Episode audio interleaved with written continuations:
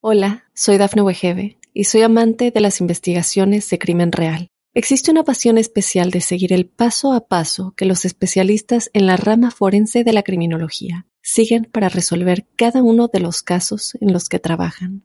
Si tú, como yo, eres una de las personas que encuentran fascinante escuchar este tipo de investigaciones, te invito a escuchar el podcast Trazos Criminales con la experta en perfilación criminal, Laura Quiñones Orquiza, en tu plataforma de audio favorita.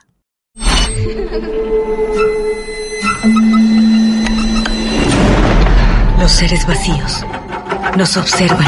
Hasta hoy se registran muchos reportes de actividad paranormal en él. Veo cosas que no puedo explicar. Hay alguien sentado en esa silla. Está aquí.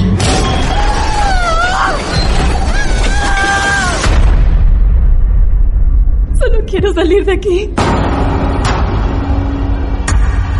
Misterio está fundamentado en el silencio. Pero ya es hora de hablarlo entre todos. Esto es Hay alguien en la casa. Martes de Misterio. Es divertido asustarse a veces, ¿no?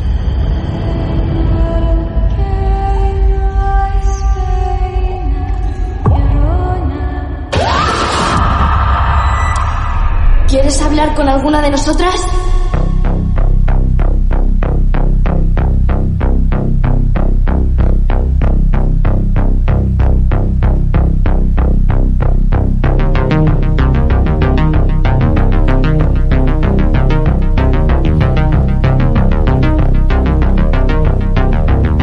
Una vez más, una vez más, estamos ansiosos todos y todas por escuchar otro caso real. En el momento que sea, cuando sea, cuando vos lo dispongas, en nuestras plataformas amigas que nos disparan al mundo, desde Spotify, desde iTunes, donde sea, el momento que nos elijas, vamos a estar contándote una historia real casos inexplicables todos, o al menos para la ciencia. Por eso, si ahora nos estás escuchando, estés donde estés y tenés algo para contar, nos contactás en nuestras redes sociales, arroba Marte de Misterio en Instagram, Martes Misterio en Twitter, en Facebook está el grupo Marte de Misterio, nos mandás un mensaje privado si querés y nos decís, tengo algo para contar. Del país, del momento, de la historia que sea tu relato, mientras sea real, es bienvenido. Y estamos todos dispuestos a escucharte, porque acá le creemos a todos. Y quien está hoy acá con nosotros en nuestros estudios es José. José, buenas noches. ¿Qué tal? Buenas noches, Martín. ¿Cómo? ¿Cómo andás? Bien, bien. Bien. ¿Un poco nervioso? Bueno. Estamos a oscuras, ¿viste? Exacto, sí, sí. Muy bien. Bien. Y mi nena Violeta que escucha todas las historias, siete años. ¿Siete años y escucha Siete esto? años. Y después no, después me dice, papá, pon Spotify en el auto". Y después no duerme, pero bueno. Después no duerme. Mira Pero vos. le encanta, sí. Bueno, hay gente mucho más grande que Violeta que Sí, escucha y después no duerme tampoco. claro. ¿eh? Algunos compañeros nuestros del ciclo de radio les pasa lo mismo. José parece que hace rato tiene para contar esto y no no se Sí, animaba. no, José. ayer cuando escuché la noticia digo, bueno, la voy a contar. Siento que por ahí tal vez no, es, ah, no está al nivel de otras, pero bueno, nada, Bien. son experiencias que, Claro. que han pasado y bueno, eh, a veces las cuento con amigos Sí. y, y, ¿Y y qué se quedan sorprendidos. Ah, Sí, sí, se sorprenden, sí. Sí. Sí, sí. Y, y nada, eh, cuando salen esas charlas siempre surgen después de otro, de Otro, claro. empiezan a contar historias. Claro. Y, y bueno, de, después de esto no me pasó nunca más nada. Nunca más nada. Claro, es un Sí. caso bastante particular. Eh, puntual de qué época más o menos de tu vida. Y esto, yo tengo 40 años, esto fue, tendría hasta los 4 cuatro años más o menos. Por eso lo tomé siempre Ah. como, digo, bueno, habrá sido una pavada de estas de, de nenes, que bueno, lo soñé, no quedó bueno, y después descubrí que no. Que no. Después charlando con mi papá, bueno, un día salió en una charla y surgió que, que Que no, no. Que, que sí pasaban cosas. Bien, o sea, que vos todo recuerdo que vas a traer hasta acá, en tu relato, es lo que te permiten tus cuatro años de edad. Claro, era cuando vi esas, nada, dos cosas muy puntuales y, Bien. y después me enteré toda la historia que tenía de- que venía de atrás, ¿no? De, Claro. de ese lugar. Bien, a ver, ¿Esto ocurrió dónde? ¿Acá en Mar del Plata? Acá en Mar del Plata, Mar del Plata, sí, sí, Argentina. Mar del Plata suma otro caso paranormal. ¿eh? Pero Bien. bueno, en ese momento mi- mis padres y mis abuelos eh, adquieren una propiedad, ahí eh, le dan un destino para el cual era una propiedad muy vieja, que era un hotel muy viejo. Ajá. Eh, de esos hoteles que suelen tener un... Hoy esa propiedad debe tener más de 100 años. Sí. Eh, funciona otra actividad ahí. Claro. Eh, en ese momento era un hotel y vivíamos ahí y mi familia trabajaba ese hotel. Bien. Eh, entonces, eh, bueno, nosotros ocupábamos, para no ocupar una, una habitación de las que se venden, Sí. Eh, a- teníamos una habitación atrás donde está el lavadero y eso, bueno, y todos, en la temporada sobre todo, eh, dormíamos ahí, todos juntos. Todos juntos ahí. En esa habitación. Sí, de que, que bueno, más adelante me enteré qué había pasado en esa habitación también. Ah, ok. Que, eh, Ok. Claro, Bien. Una habitación todos en temporada. en temporada, claro. Tres o cuatro meses. Exacto, del era verano. diciembre hasta Semana Santa. En Hasta ese Semana momento. Santa. Luego el hotel se cerraba y nos íbamos a casa. Claro. Hoy ya, bueno, Mar del Plata creció en ese momento, en Ujú. invierno no pasaba nada. ¿Esa construcción existe todavía hoy? Sí, sí, está tal cual. Ah. Pero con otra, con otra actividad, claro. sí, Hay sí. una actividad en ese lugar. Sí, funciona hoy. Bien. hoy- bueno, sí, lo digo, no, no es nada más. A ver, para, para, para. Eh, ¿Vas a decir una marca? No porque no, lo puedas no, decir. No, no, funciona por, una por actividad. dudas. No, no, que es Sí, un, un el rubro. Es el- un geriátrico. sí. Hoy es un geriátrico. Hoy es un geriátrico. Ya luego de, ser hotel fue siempre geriátrico. Mediados de los 90, de, que había otra persona, otra doctora que lo manejaba, era geronto psiquiátrico. Entonces había algún viejito y había algún loquito. Claro, había un poquito y un poco. Y, y en época de los 90, bueno, que, que para mí funcionaba mal, Claro. había te dejaban la gente fallecida, la dejaban ahí. Ah. Eh, entonces, bueno, que Mamita. mi, yo- con mi Claro. papá yo era chico, en los 90 yo tendría 12, 11 años, principio de los 90, Claro.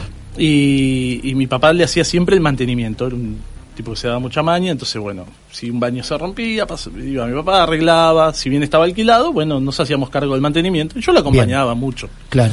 Y por ahí te encontrabas, bueno, por ejemplo, había algún internado que decía ser el presidente de Nicaragua, eh, cosas, cosas muy... Qué cosa hermosa. Que quedaban, claro, Claro. Yo era chico y me quedaba, y mi, mi papá eso se lo seguía. ¿Qué tal, señor presidente? Le decía. Ah, Bueno, ¿en serio? sí. Claro. Y yo, bueno, al ser chico uno no tiene esa chispa y hasta le daba vergüenza a veces que pasen eso, Claro. esas cosas. Claro. Y lo que me ha pasado, sí, de... Bueno, yo ya estaba tan acostumbrado de andar caminando por ahí. A los cuatro años de edad. Esto no, esto ya cuando era más de Ah, 12 años. sí. ah, más grande, sí. Y claro, para mí no te retiraba la- los fallecidos, los dejabas ahí. Entonces, yo andaba mucho entre la gente, entre las habitaciones, me Sí, metía, sí. charlaba con los viejitos. Era y andabas entre los cuerpos fallecidos. Claro, una vez me pasó que sí, estaban. Pobre, veo una habitación con una luz prendida y veo dos acostados tapados. Digo, pobre, yo me metí, los miraba, digo, pobre, están loquitos, pensaba. En un momento digo, Claro. bueno, pobre, se taparon los dos. Por allá lo veo a mi papá y me dice, vení, vení.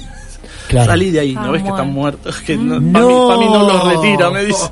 Yo digo, ay, por Dios. No. Nunca más me ¿No ves que están muertos? Sí, sí, claro, era una época que para mí, bueno, había conflictos, no sé. Claro. No, yo era chico y ahora esa información no la tengo por ahí muy presente. Em, hoy es un geriátrico ese lugar. Sí, sí, lo fue desde los 90, sí, Sí. tiene los 80 para acá, es, sí. Si alguno.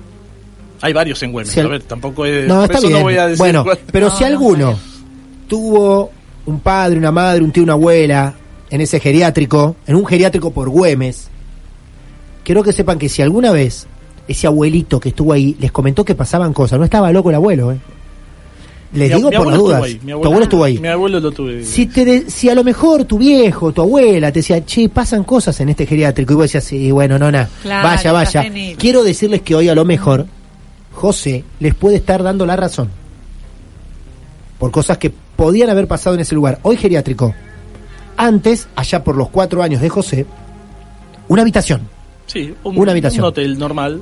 nada. hotel, y en esa habitación, a ver, vos ingresabas al hotel, esa habitación está ubicada ¿dónde? En el, en realmente? el fondo atrás del todo, porque Planta baja. Planta baja. Atrás del todo. Exacto. Bien. Como se había reformado y se hizo un lavadero, entonces eh, eso quedaba fuera del sector. Ah, Da la casualidad que esa habitación hoy por hoy tiene el número también puesto, y si bien hoy eso tiene otra función, que es una el lugar de lavandería, Sí.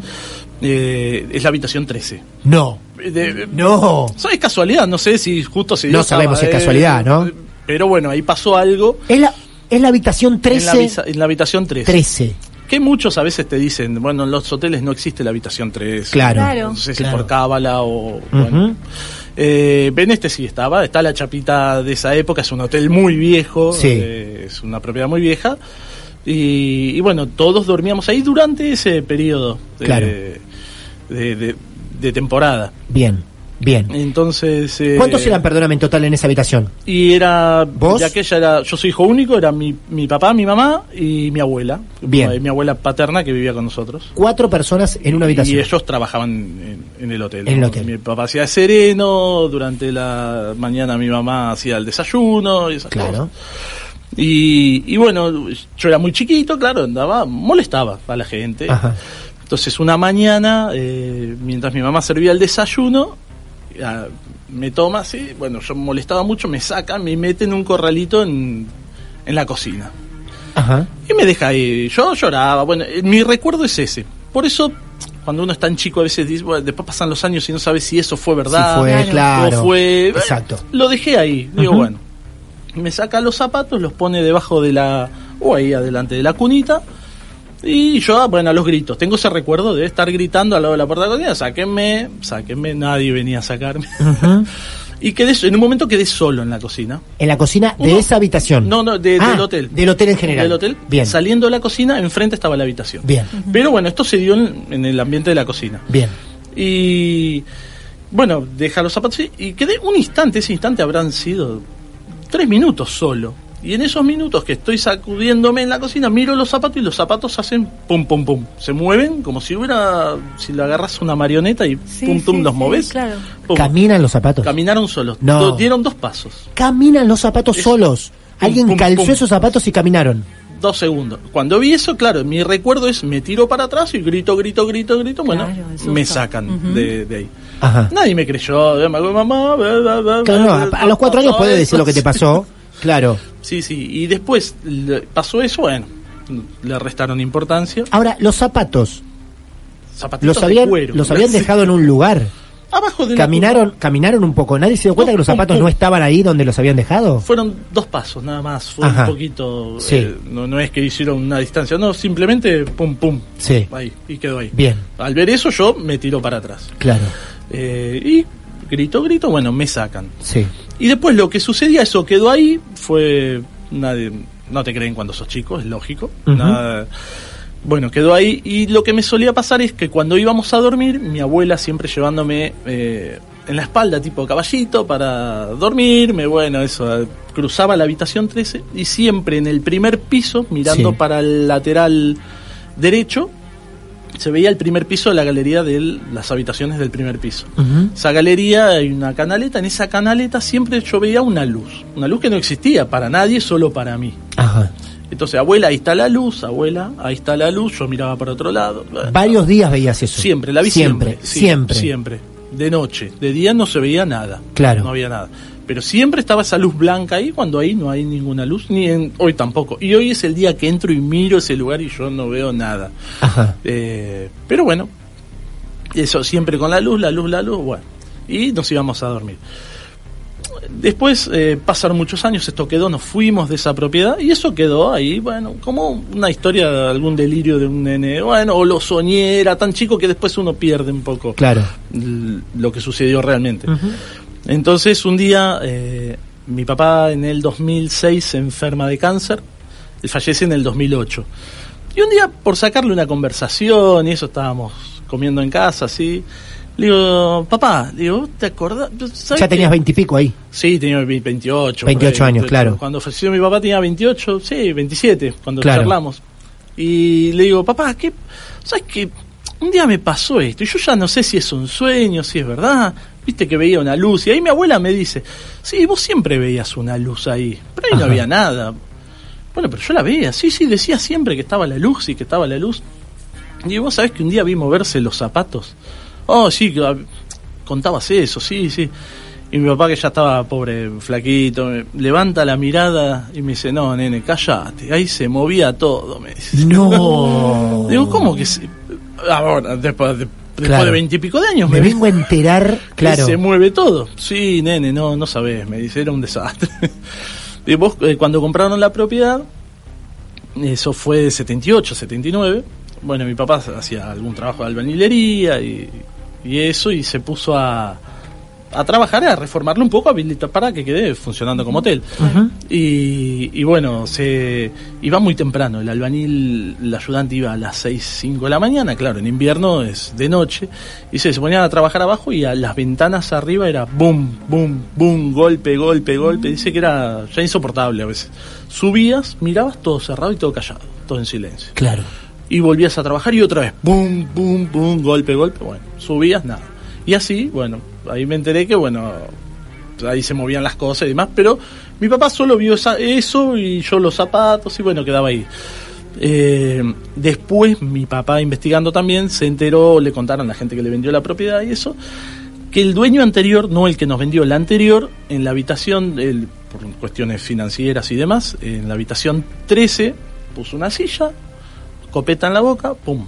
Se pegó ma- un se tiro. mató en la habitación 13, en el Ajá. medio de la habitación 13. Donde dormían ustedes. Exacto, sí. Entonces, eh, y ahí sí mi papá me decía, sí, fue, fue verdad eso, si bien cuando entramos ya no había nada, lo que estaban eran los perdigones del escopetazo en el cielo raso. No. Estaban, eh, yo, mi, mi viejo los tapó, bueno, Sí. pintó, nada. Ah, Eh, los tapó y los pintó sí, tu viejo. nada. Claro. Eh, estaba eso ahí. Tu viejo cuando pintó se dio cuenta que eran perdigones. Sí, sí, ya, Claro. ya sabía la historia. Y Él- sabía la historia. Él me la contó, claro, de grande quedó ahí. ¿Qué Bueno, situación es- tapar, tapar, Sí, claro. tapar los perdigones, las marcas del suicidio Sí, de sí, otro? sí, de otro, claro. Claro. Eh, no, no me acuerdo el nombre de esta persona. eh, Claro. En ese momento me lo había dicho, mi viejo sabía Ajá. quién era y todo. Eh, pero bueno, quedó ahí y nada. Después, nos, más que esas situaciones, no, no pasó. Bien.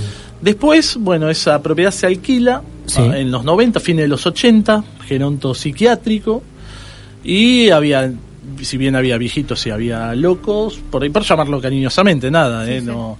Eh, también había gente, bueno, con otras enfermedades, eh, gente con HIV, viejitos, Claro. sobre todo ancianos.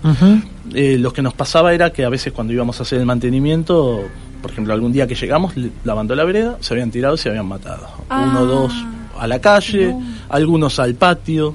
Ajá. Era normal por ahí cada tanto, bueno, hubo que enrejar toda la propiedad para que no se suiciden los viejitos. O sea, se tiraban sobre la calle Güemes. Sí, aparte es, es un primer, es un primer piso, pero bueno, pum, Sí. a la calle. Se, a la calle fueron dos y al patio creo que otros dos. En días, ¿no? Durante años. ¿no? En esos años. Bueno, igual tenés, yo no sé en cuántos lugares ocurre sacando un hospital, lógico, una clínica, Claro. en cuántos lugares así particulares se muere tanta gente. Están hablando de cuatro más uno que se suicidó, Sí, exacto. cinco por lo menos de lo que conocemos nosotros en el lugar. Sí. Cinco personas que deciden quitarse la vida en el mismo lugar.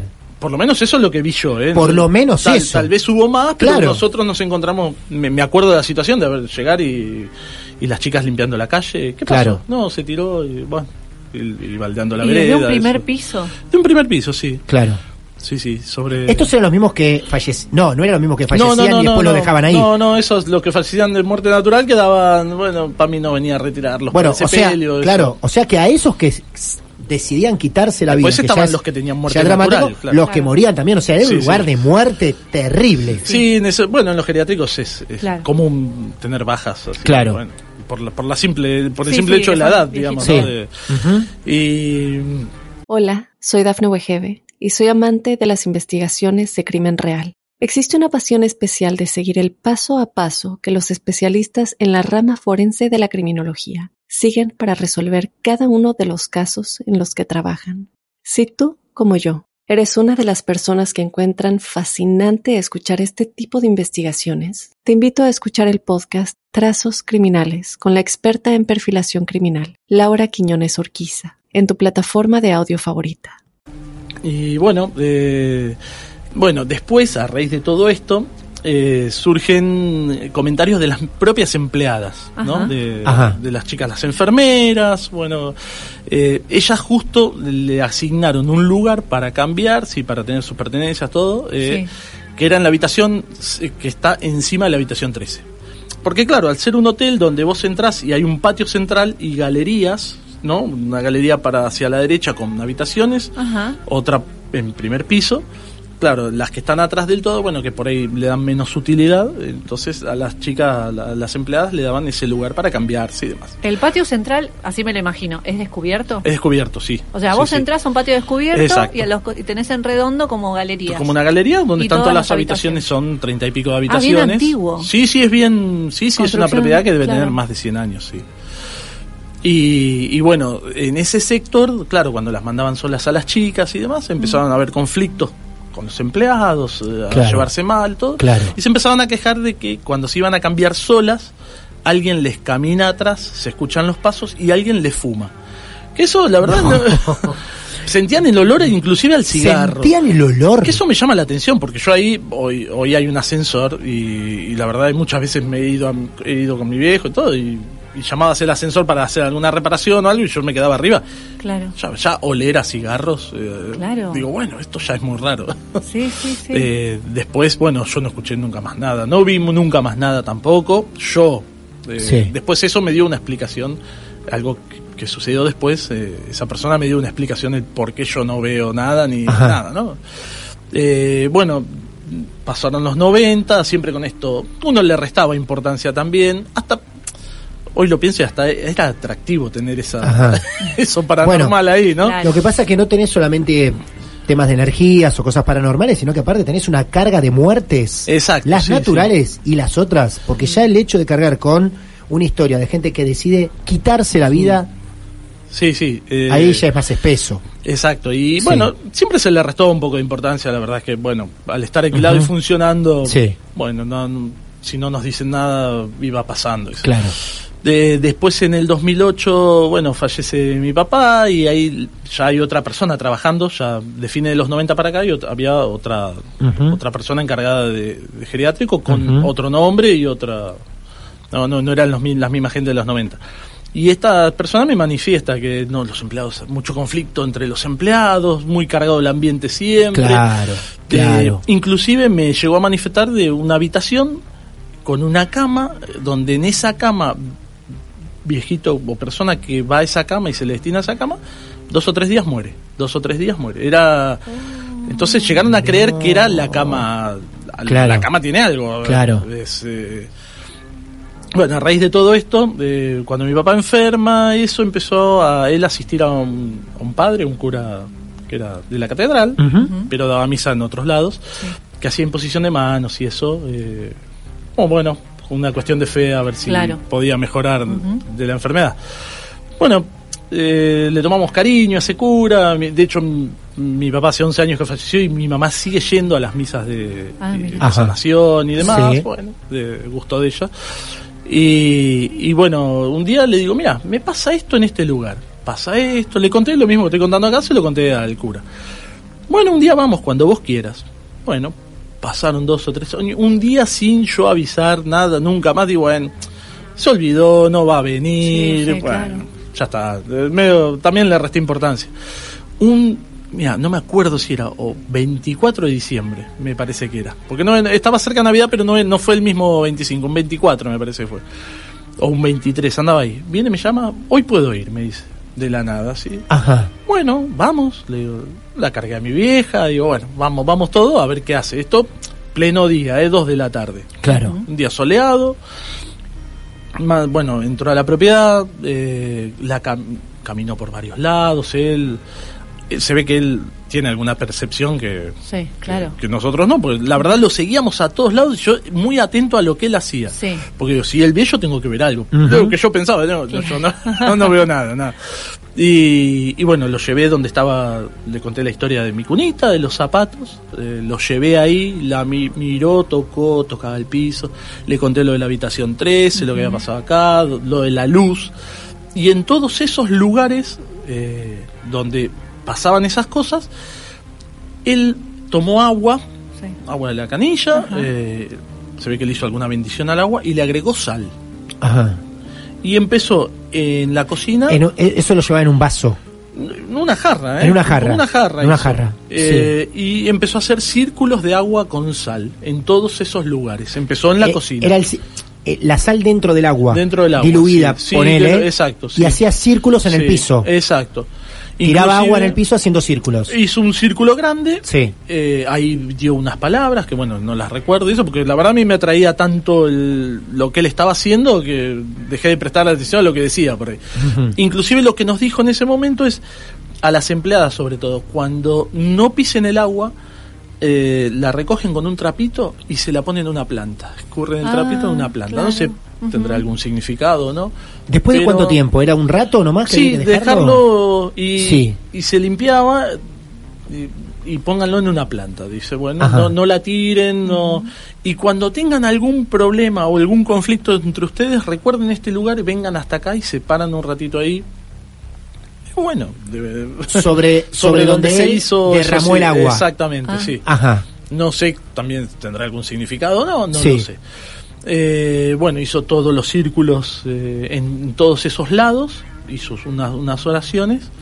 Eh, nosotros lo seguíamos muy atento a ver qué hacía, eh, hasta que llegamos a la habitación de, de la cama, donde, bueno, es una habitación donde hay un baño central y una habitación para cada lado, lo- la cual estaba completa con estaban los viejitos adentro, durmiendo, todo.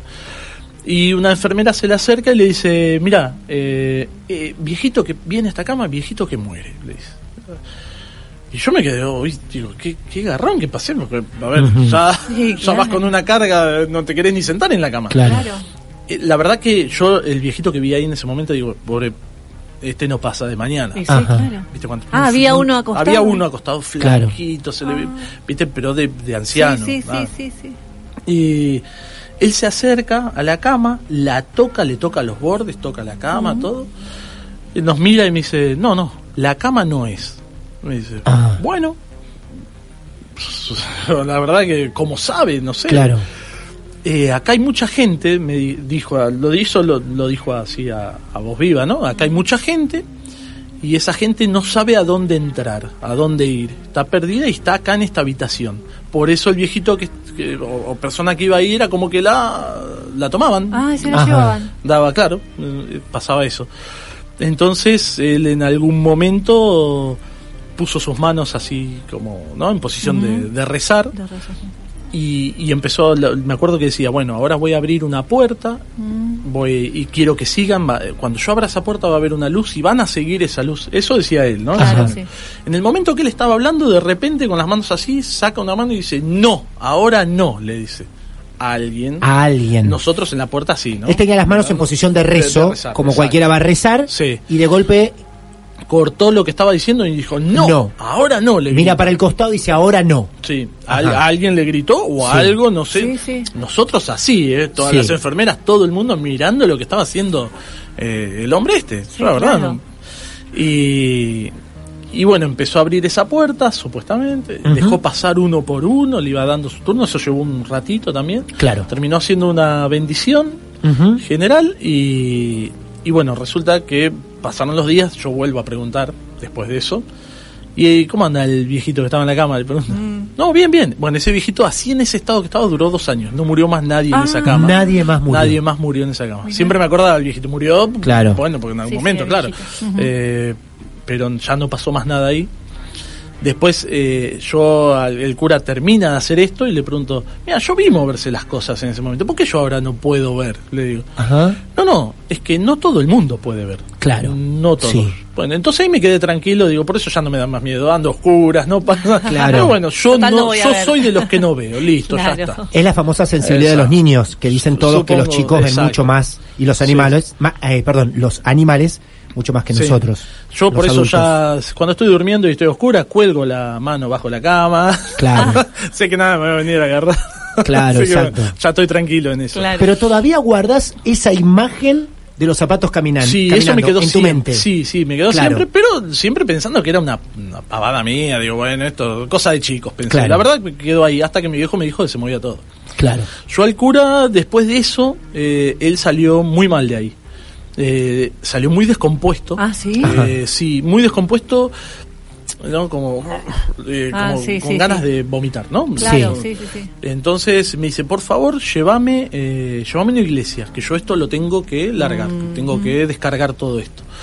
Y bueno, lo cargué en la camioneta, fuimos, fui apurado y lo dejé acá en la iglesia de la Asunción, de, Sí. a la vuelta al hospital de niños. Y ahí quedó. Y así que... O sea que no llegaste a preguntarle qué es lo, a lo que él le dijo, ahora no. No, eh, sí, no. Eh, igual lo, lo puedo, lo, ve- lo voy a ver. eh, igual es muy reservado él de esas cosas. Ah, Te ah, mira, Claro. se ríe y, Y no te cuenta. y las deja ahí. No, Sí, sí, sí. Eh, pero bueno, eh, era eso y terminó ahí descargando. Algún día lo voy a, voy a, lo voy a encontrar y le voy a preguntar algunos Claro, detalles más. Claro. claro. Eh, pero bueno, Pero qué loco ver todo eso aparte. sí, él, él no sé qué vería ahí.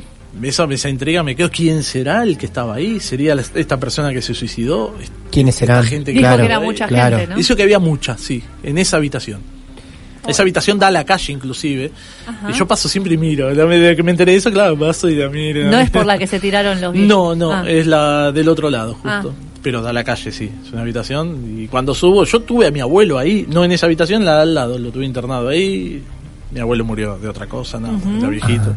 No lo ayudó Pero, nadie. Digamos no se que lo no, llevó pero nadie. no, pobre, pues, ya, Claro. si no, estaría pensando eso, qué mal, ¿no? Sí, sí, claro. No me gustaría cerrar acá la historia de José, que muy amablemente vino hasta aquí. Quiero llamar a Lucía del Mar, que es nuestra bruja de cabecera, para que nos pueda llegar a aclarar a nosotros, incluso a José. Claro. Me gustaría que Lucía del Mar, nuestra bruja, le pueda llegar a aclarar a José tres puntos de su historia. Hoy a lo mejor a los 40 años aprendes algo más de tu historia. Sí, sí, claro. ¿Sí? Aparte me fascina esto. Y yo no veo nada. encima. ok. Bien. Me anotó algunos puntos, los cuales quizá pueda llegar a poner un manto de claridad entre tanta oscuridad. Lucía del Mar Tarotista, nuestra bruja de cabecera. Lucía, buenas noches. Buenas noches. ¿Cómo te va, Lucía? Bien, bien, acá estamos descansando un poquito. Bueno, gracias. Perdón por interrumpir el descanso. Perdón, Lucía. Bienvenida otra vez a Marte de Misterio, como tantas veces, Lu. Muchas gracias. Eh, ¿Estuviste escuchando la historia de José? Sí, eh, al final me costó un poco, bueno, por los chicos, ¿no? Claro, Y- pero bien. estuve siguiendo casi todo. Bien. ¿Pudiste escuchar la participación del cura? Sí, Bien, ok. sí. Yo me noté algunas cosas, primero para que vos nos puedas decir acá, te lo presento, José. Hola, ¿qué tal? Hola. Lucía, ¿qué tal? ¿Cómo va? mucho Bien. gusto. Muy bien. Bueno, Lucía, primero, ¿se puede sentir olor, como decían las enfermeras, Claro. que sentían olor a que alguien estaba fumando?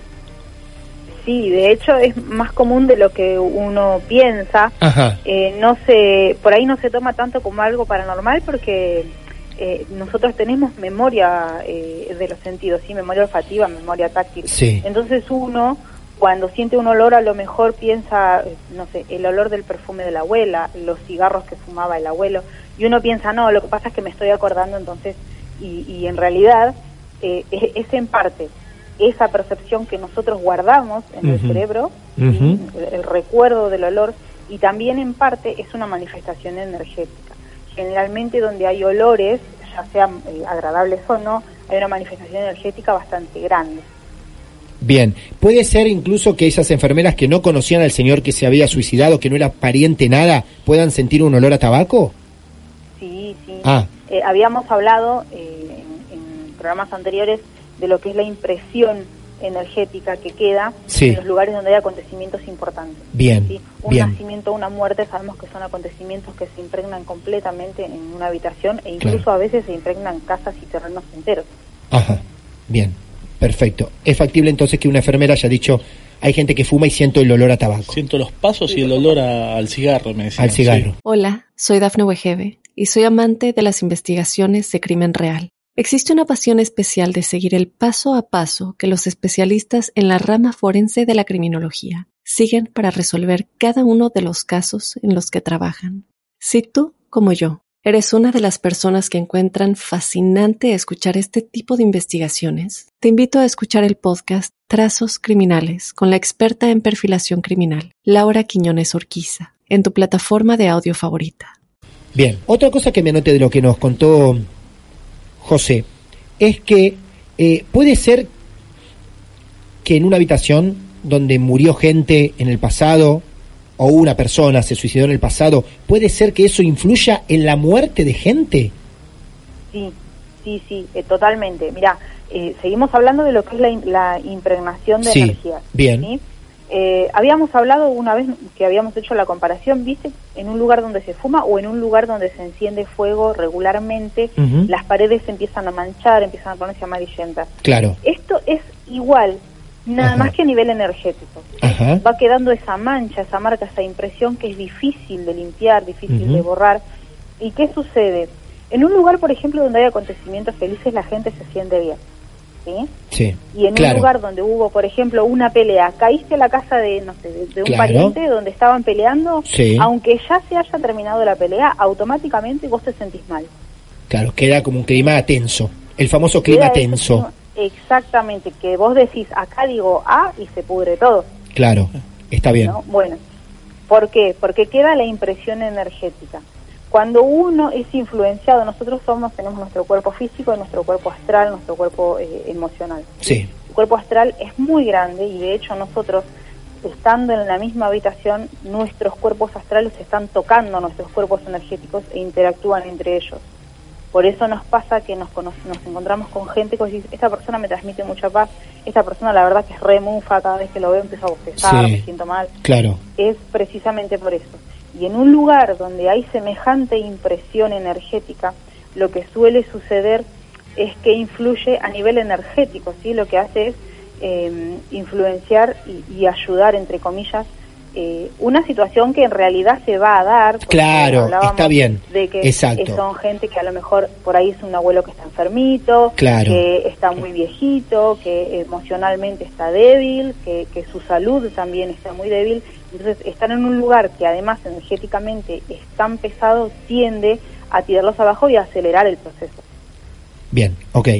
Eh, dos preguntas más. Por lo menos de mi parte, a lo mejor después José tiene alguna más. Eh, en un momento, el cura, cura, Sí, sí, sí, cura. eh, está con las manos en forma de rezo, está diciendo una oración en esa habitación, Sí, sí, sí. y en un momento detiene la oración, mira hacia un costado, pone la mano como si estuviera parando un Alguien. colectivo que viene de frente, un tren que viene de frente, y dice, no, ahora no.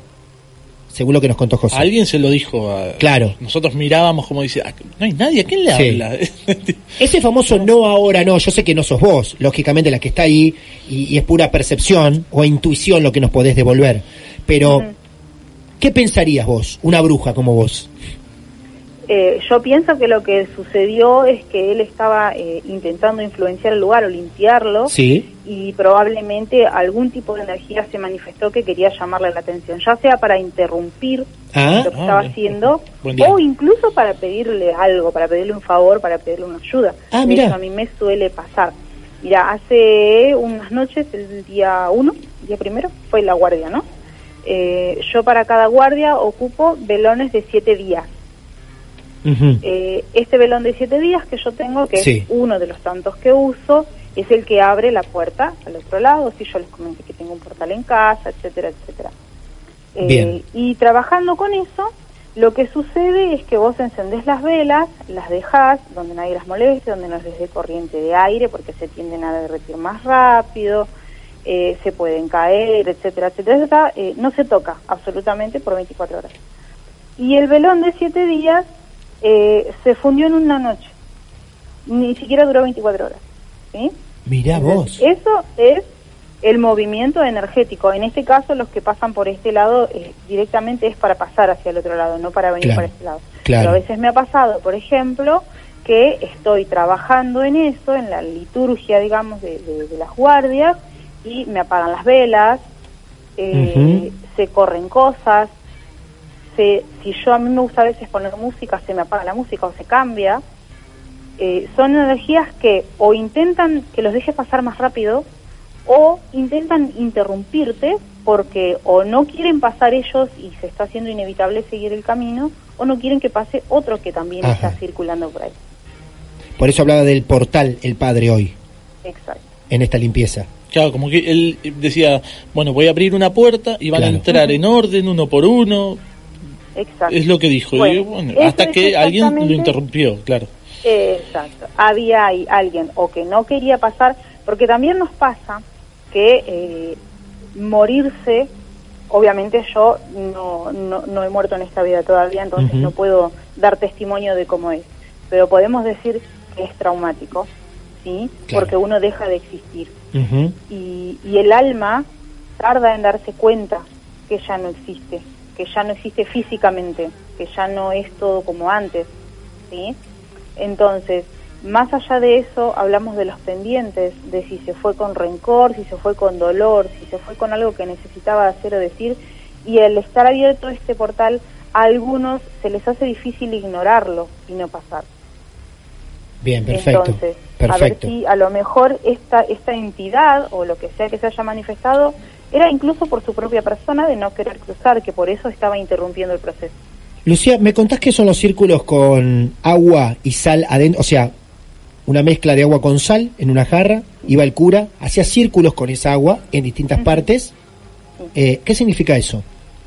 Son, eh, en realidad es una de las formas más primitivas y de las más efectivas que existe para limpiar, ¿sí? Sí. El agua eh, limpia absolutamente y prácticamente todo, la sal también es un limpiador muy fuerte porque tenemos el agua que da vida, tenemos la sal que está conectada a la tierra, asociada al elemento tierra, que lo que hace es eh, darnos eh, base, ¿sí? Sí. Entonces, ¿qué hacemos? Los círculos de sal, en otros en otras personas hacen cruces, otras personas Claro. hacen estrellas, nosotros hacemos pentáculos, eh, son es- son para limpiar y son para cerrar, ¿sí? Ajá. Yo voy a una habitación, limpio el lugar con agua y sal y con un círculo yo estoy cerrando para que no se vuelva a abrir y no vuelva a pasar lo que estaba pasando. Y después pasaban las chicas, levantaban el agua con un trapo y lo escurrían en una maceta. Sí, él dijo que no lo que, que no lo tiren el agua, Sí. que lo embeban en un o pasen un trapo, sequen y eso pónganlo en alguna plantita, ¿no? En alguna planta. Sí.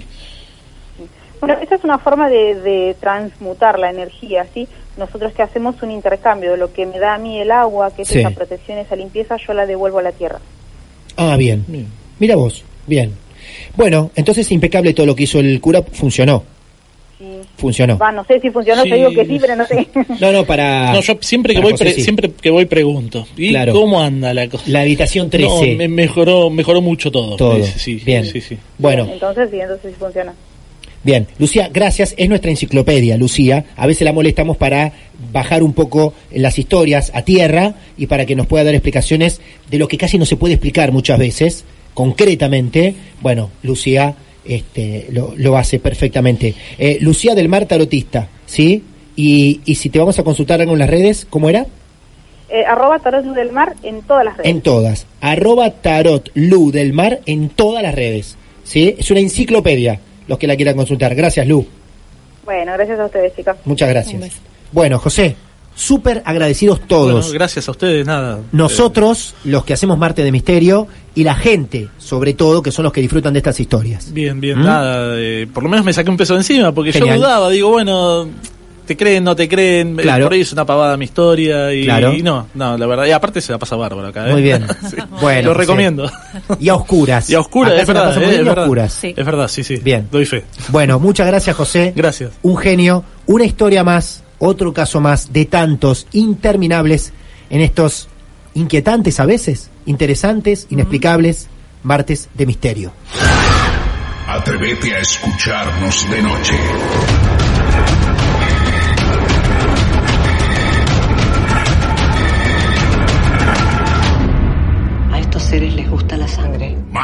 De Misterio. Hola, soy Dafne Wegebe y soy amante de las investigaciones de crimen real. Existe una pasión especial de seguir el paso a paso que los especialistas en la rama forense de la criminología siguen para resolver cada uno de los casos en los que trabajan. Si tú, como yo, eres una de las personas que encuentran fascinante escuchar este tipo de investigaciones, te invito a escuchar el podcast Trazos Criminales con la experta en perfilación criminal, Laura Quiñones Orquiza, en tu plataforma de audio favorita.